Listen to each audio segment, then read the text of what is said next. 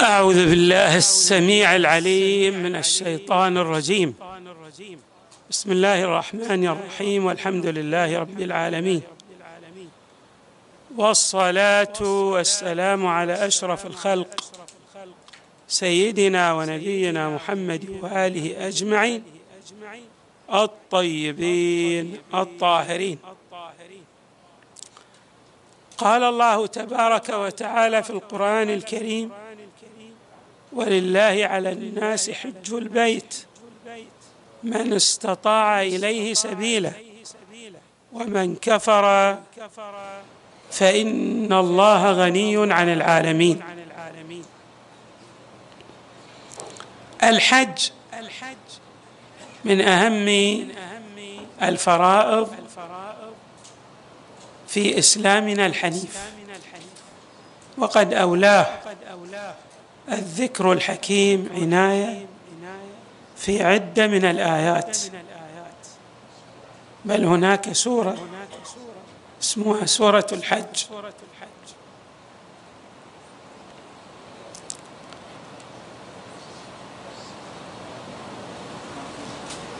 وكذلك أيضا الروايات التي جاءت عن النبي صلى الله عليه وآله والأئمة من أهل البيت أبانت مفصحة عن الأهمية الكبيرة لهذه الفريضة. والإنسان يقف متاملا في بعض الروايات التي جاءت لتبين أهمية الحج وما له من تأثير على الحاج من ناحية بل وعلى المجتمع الإسلامي من ناحية ثانية. وتشير بعض الروايات أيضا أن تأثير الحج لا يقتصر على المسلمين فحسب بل يشمل بآثاره وبركاته المجتمع الإنساني ككل. بمعنى أن آثار الحج ليست بمقصورة على من حج أو على المسلمين فحسب. بل هذه الآثار تعم وتشمل المجتمع الإنساني ككل. نقرأ في بعض الروايات التي توصي بأهمية الحج. في الرواية عن إمامنا أمير المؤمنين عليه السلام عندما أوصى أولاده عند رحيله. قال لهم الله الله في بيت ربكم. لا تخلوه. ما بقيتم فإنه إن ترك لم تناظروا. وقد ورد أيضا أن الحج هو جهاد من لم يستطع الجهاد. يعني هناك فئات من المجتمع لا يستطيعون أن يجاهدوا في سبيل الله ككبار السن المرضى. هؤلاء الله تبارك وتعالى فتح لهم بابا يعادل الجهاد في سبيل الله. ألا وهو الحج. ولهذا ورد في الروايات ما يفصح عن هذه الحيثية. في الرواية الحج جهاد الضعيف.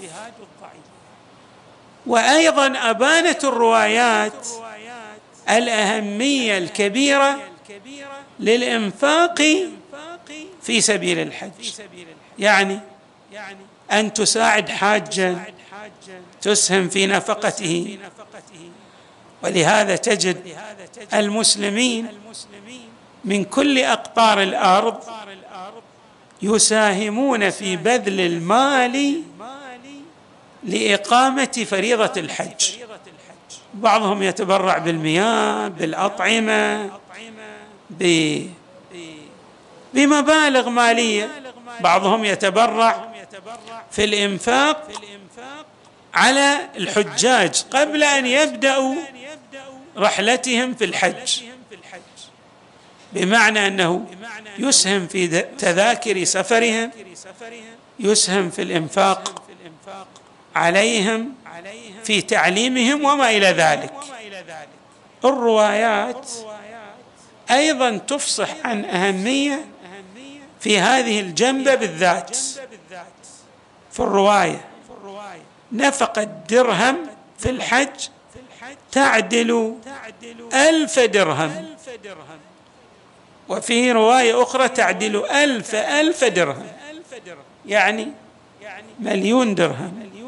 إنسان ينفق ريالا واحدا الله يعوضه بمليون ريال. هذه تجارة مع الله. تجارة رابحة. يعني الله يقول لك عندما تنفق ريالا في الحج أو دينارا في الحج أو دولارا في الحج أي عملة فلك مليون من جنس ما أنفقت. وهذه ضمانة من عند الله تبارك وتعالى. أيضا في الروايات على أن الحاج هو ضيف الله وفد الله. شلون إحنا الآن إذا أقبلنا على شخص كريم وقلنا له جئناك وافدين عليك نحن ضيوف لديك وعندك. هذا الكريم ماذا يقوم به؟ من إعداد الطعام من إعداد المسكن من تهيئة جميع وجملة ما يتعلق بشؤون هذا الوافد هذا الذي جاء ضيفا على شخص كريم في دار الدنيا.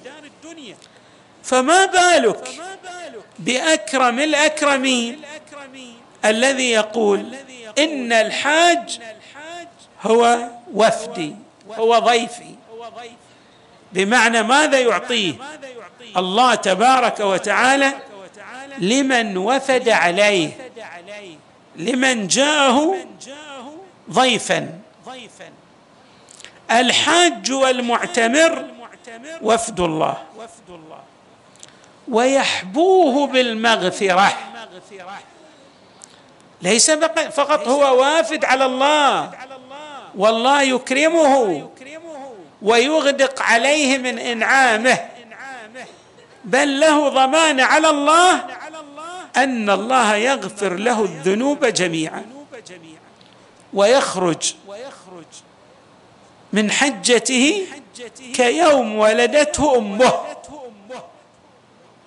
ولهذا أيضا هناك بعض التعبيرات والروايات التي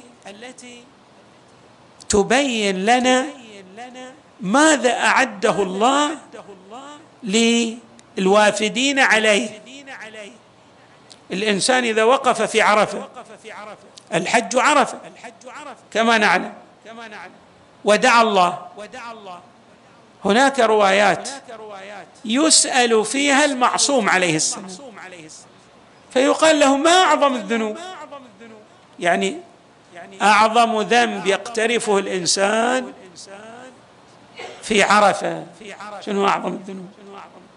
قال أن يقف بين يدي الله يدعو الله في يوم عرفة وهو يظن أن الله لا يغفر له ذنبه. هذا شنو؟ هذا من أعظم الذنوب التي يقترفها العبد لكونه قد وفد على الكريم. من وفد على كريم؟ لا تنفد عطاياه. ثم يظن أن الله تبارك وتعالى وهو أكرم الأكرمين لا يعفو عنه لا يغفر ذنوبه. فقد اقترف أعظم ذنبا أعظم ذنب من الذنوب. ولهذا حري بنا أن نلتفت. إذا وقفنا بين يدي الله أن نلتفت إلى سعة رحمة الله. إلى سعة كرم الله. إلى سعة عطاء الله. وأن الله لن يرجع من جاءه وافدا عليه بخفي حنين كما نعبر. ب ب يعني بالرد غير آبهم به بل بالعكس. سيستقبل ذلك الوافد استقبالا كريما. كيف نحن نقول للوافدين علينا؟ مرحى. الله أيضا يحيينا بملائكته. ويقدس هذا الإقبال عليه. نعم. اذا نحن نحن بما قرأناه من هذه الطائفة المحدودة من الروايات التي ألفتنا الانتباه فيها إلى ما للحج من الأهمية. أيضا الحج ليس فقط له هذه الأهمية بل أيضا له أهمية من ناحية ثانية. ما هي أهميته؟ أن الحاج الله تبارك وتعالى يوسع له في رزقه. بعد ويكفيه مؤونة عياله. شلون الله يعني يهيئ الأسباب لعائلة هذا الحاج؟ بعد ويجعل جسده سليما. يعني يصح جسده من الأمراض ويوسع له في رزقه ويجعل أمور عائلته تمشي بنحو من الانسياب. هذا كرم من الله. تبارك وتعالى لأن الإنسان ماذا يفكر فيه؟ يفكر في صحته في عوزه من الناحية الاقتصادية والمالية ويفكر في أمر عياله. جميع هذه الأمور الثلاثة الله يتكفل بها للحاج. رواية عن إمامنا زين العابدين عليه السلام. يقول فيها حجوا واعتمروا. تصح أجسادكم وتتسع أرزاقكم. بعد ويصلح إيمانكم. أيضا حتى الإيمان إذا فيه زعزعة فيه خدشة. مبتلى الإنسان في إيمانه بنحو من التزلزل وعدم الثبات وعدم اليقين. هذا الحج يجعل إيمانه مستقرا في قلبه ويصلح إيمانكم. أو أن الحج يصلح إيمانكم. وتكفوا مؤونة الناس ومؤونة عيالاتكم. يعني أنتم أيضا لن تكونوا عالا على غيركم تحتاجون لغيركم. عندكم الله يعطي يعطيكم ماذا؟ نحو من التجله والاحترام والتكريم. ولهذا الله يؤيد يؤيدكم بماذا؟ بأن يكفيكم مؤونة غيركم من الناس ويكفيكم مؤونه مؤونة عيالاتكم. نعم. من الأمور التي أشارت إليها الروايات أيضا الطمأنينة في القلب. الإنسان يحتاج إلى سكينة يحتاج إلى اطمئنان. وقد جاء هذا المعنى في القرآن الكريم ألا بذكر الله تطمئن القلوب؟ ذكر الله يطمئن القلب. لكن أيضا جاء في الحج كعمل ككل يعني الحاج كما أنه يذكر الله ويقوم بأعمال. هناك مردود إيجابي على الحاج أن يحصل على سكينة في قلبه وعلى اطمئنان في نفسه وعلى استقرار في سريرته. تجد أن الحاج الله تبارك وتعالى يجعل له هذه الطمأنينة. رواية عن إمامنا الباقر عليه السلام يقول الحج تسكين القلوب وللحج آثار متعددة وكثيرة.